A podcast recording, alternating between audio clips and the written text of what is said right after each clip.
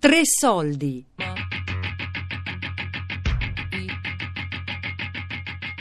Grandola Vila Morena. Portogallo. La rivoluzione dei Garofani del 1974. Di Marcello Anselmo.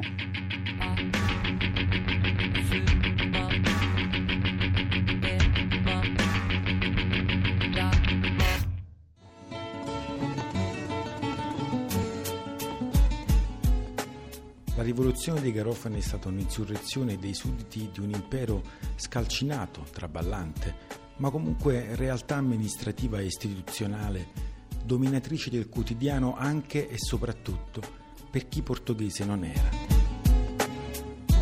Sudditi che scoprivano di essere popoli, ma anche nazioni. Quella dei Garofani è una rivoluzione innescata dalle periferie, da popolazioni subalterne loro malgrado anche tropicali.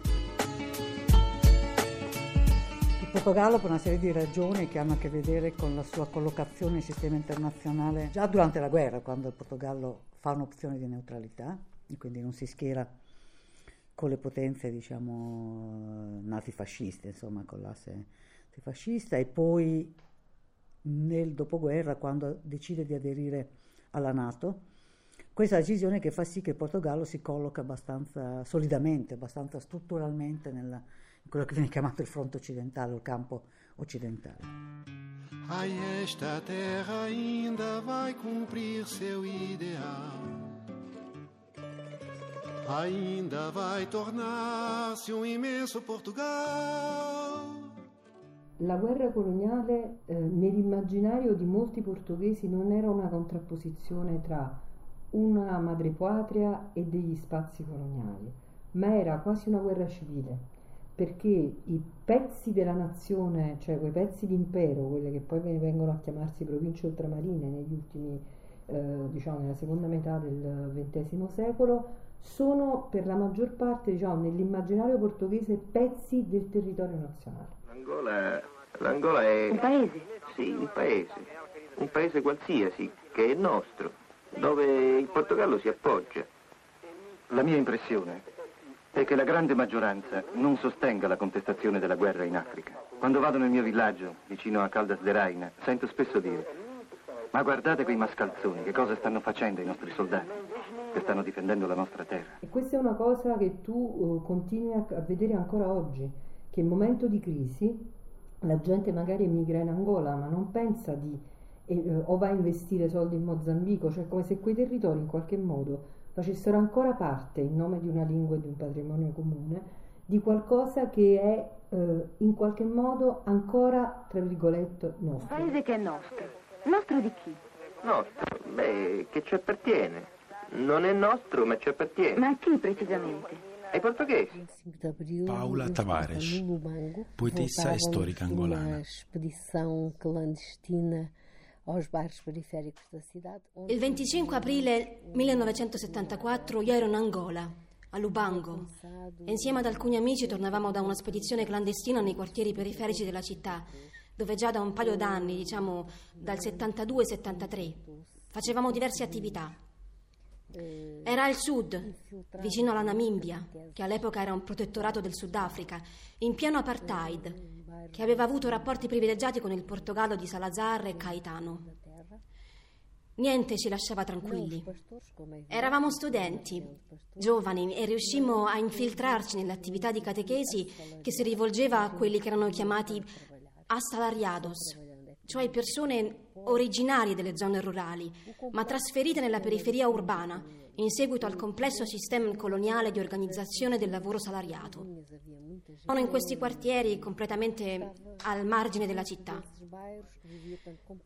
Con il pretesto dell'alfabetizzazione e della catechesi, in realtà noi facevamo un'opera di agitazione politica. O pretesto da catequese, fazer alfabetização e a partir da alfabetização todo o ensinamento político. Sabes, no fundo eu sou um sentimental.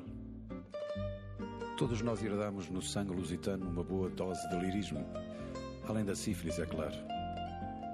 Mesmo quando as minhas mãos estão ocupadas em torturar, esganar, trucidar, meu coração fecha os olhos e sinceramente chora.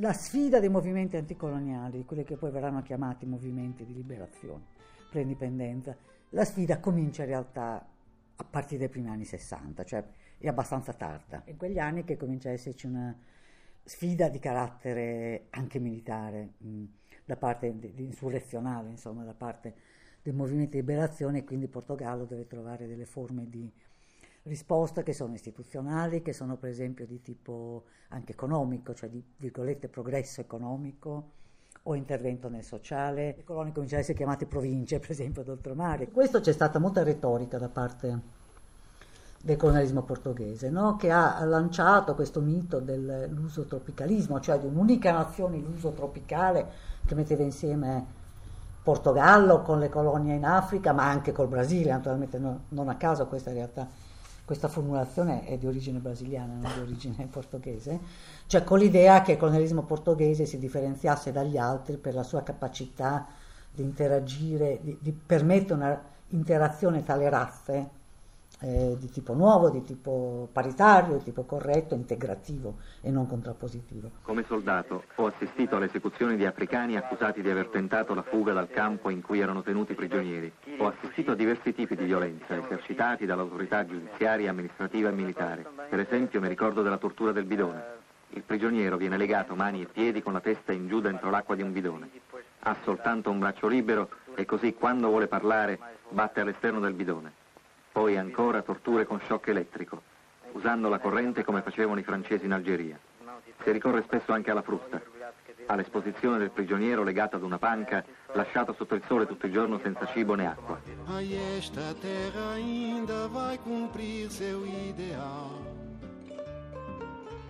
Ainda vai tornar-se um immenso Portugal. Uh, alguém que estava à nossa espera nos disse aconteceu qualquer coisa em Portugal. Quel giorno allora saranno state le nove o le dieci di sera e alcuni compagni ci dissero è successo qualcosa in Portogallo, ma era una cosa così vaga. E si disse che c'era stato un golpe militare noi subito estremizzammo le cose, pensammo a male, non che poteva essere successo qualcosa di buono. E ci riunimmo, tutti noi cospiratori, provando a avere notizie più precise dalla radio, ma senza successo. Le notizie arrivavano pian piano, per questo io dico che il 25 aprile per me furono molti giorni, molti 25 aprile. Le notizie arrivavano ma non erano tranquillizzanti perché sentivamo che non c'erano buone idee sulla questione coloniale. Ao mesmo tempo que se ouvia aqui a grande notícia da grande festa em Lisboa, nem mais um homem para o ultramar, etc. Mentre sentivamo della grande festa a Lisbona, dove riecheggiava lo slogan Mai più un unico uomo mandato in oltremare, leggevamo sui giornali posizioni assai distanti sull'indipendenza, sull'autodeterminazione e sull'eventuale referendum. Ma erano tutte idee che stavano nel libro del generale Spinola, Portogallo o futuro. Insomma, c'era una grande confusione nel contesto africano. Todas as ideias do Spínola que estavam no Portugal e futuro. Io conosco l'Angola sulla carta, è 14 volte più grande di qua e gli abitanti non sono più di qua. Il meccanismo con il quale il governo si assicura l'appoggio degli strati popolari più poveri è molto semplice. Un contadino che col lavoro della terra guadagna pochissimo, andando alla guerra ha la possibilità di mettere da parte qualche soldo. Alcuni riescono a mettere da parte tanto da costruirsi una piccola casa e questo li porta a appoggiare la guerra, senza la quale non avrebbero avuto una simile opportunità. C'è una forte corrente della gioventù che non è d'accordo con la guerra coloniale. È questione di una mentalità più matura. Il governo cerca di convincere gli strati meno consapevoli che se perdiamo le colonie moriremo di fame. L'atto coloniale del 1930 che nel 1933 viene poi incorporato nella nuova Costituzione portoghese, quella dell'Estato Novo, e che praticamente definisce testualmente la centralità del colonialismo come essenza organica della nazione portoghese. C'è la distinzione tra i cosiddetti indigeni e i civilizzati. E è una distinzione di tipo legale che distingue nella popolazione delle colonie tra appunto indigeni o nativi eh, che sono il grosso ovviamente della popolazione africana e cosiddetti non indigeni o civilizzati i cui appartengono per definizione ovviamente tutti gli europei, cioè tutti i non africani, ma alla quale legalmente potrebbero arrivare a essere compresi anche anche eh, africani oppure meticci per esempio che nel caso di Angola e Mozambico sono componenti no, non del tutto irrilevanti della popolazione, se questi dimostrano di essersi civilizzati, cioè se dimostrano di essere riusciti ad avere so, una buona conoscenza del portoghese, costumi e usi eh, portoghesi europei, ehm, un certo livello di istruzione, un reddito re- monetario regolare.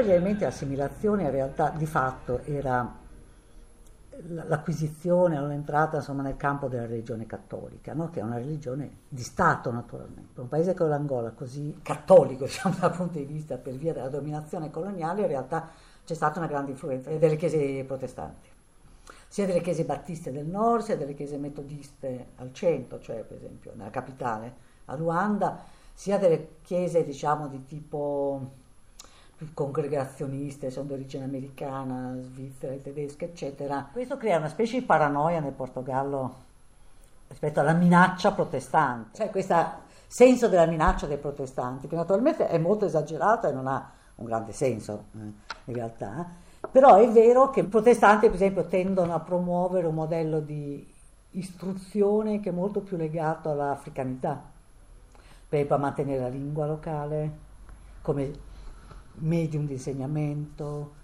a fare dizionari, a fare per esempio preti locali, sacerdoti locali, cioè africanizzare la base della Chiesa, eccetera, rispetto al modello cattolico portoghese che è molto verticale, molto gerarchico, molto, molto bianco. No? Molto... Questo a me è una cosa interessante perché mostra tutto un gioco appunto di, di, di competizione anche tra, tra, diversi rami diciamo, del cristianesimo ma anche perché promuove in realtà un modello di occidentalizzazione dentro per esempio un paese come l'Angola che è diverso e alternativo a quello portoghese, cioè non è che non sia occidentalizzazione, è un'altra occidentalizzazione. Ainda vai tornar-se um immenso Portugal.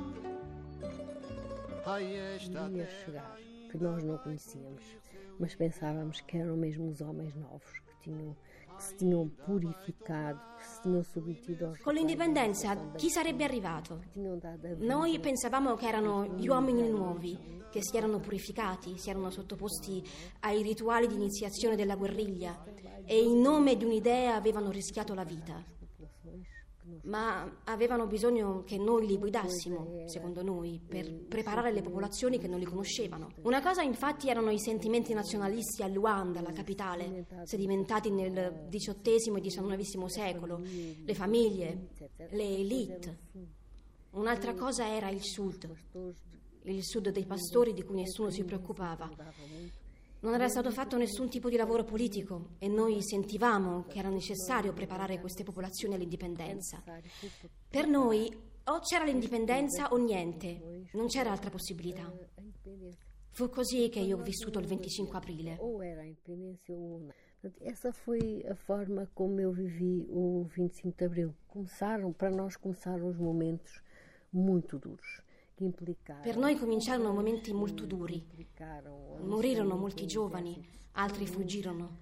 Lasciamo le nostre case. Fino all'indipendenza proclamata tutto questo movimento fu estremamente turbolento. Tutti avevamo coscienza che dovevamo schierarci con qualcuno e combattemmo duro perché uno dei movimenti conquistasse il potere. In realtà, anche dopo il 25 aprile e l'avvio dei negoziati con le autorità portoghesi, le diverse fazioni non smilitarizzarono. Tutti conservarono le armi. Questa fu la nostra vita tra il 25 aprile del 1974 e l'11 novembre del 1975, data dell'indipendenza dell'Angola. Essa foi realmente a nossa vivência entre o 25 de abril e o 11 de novembro de 1975.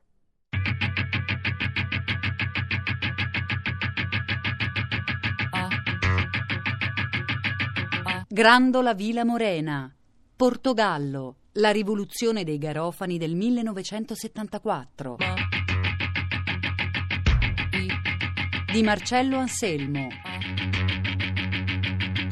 A cura di Elisabetta Parisi con Daria Corrias e Lorenzo Pavolini. Podcast su radio3.rai.it.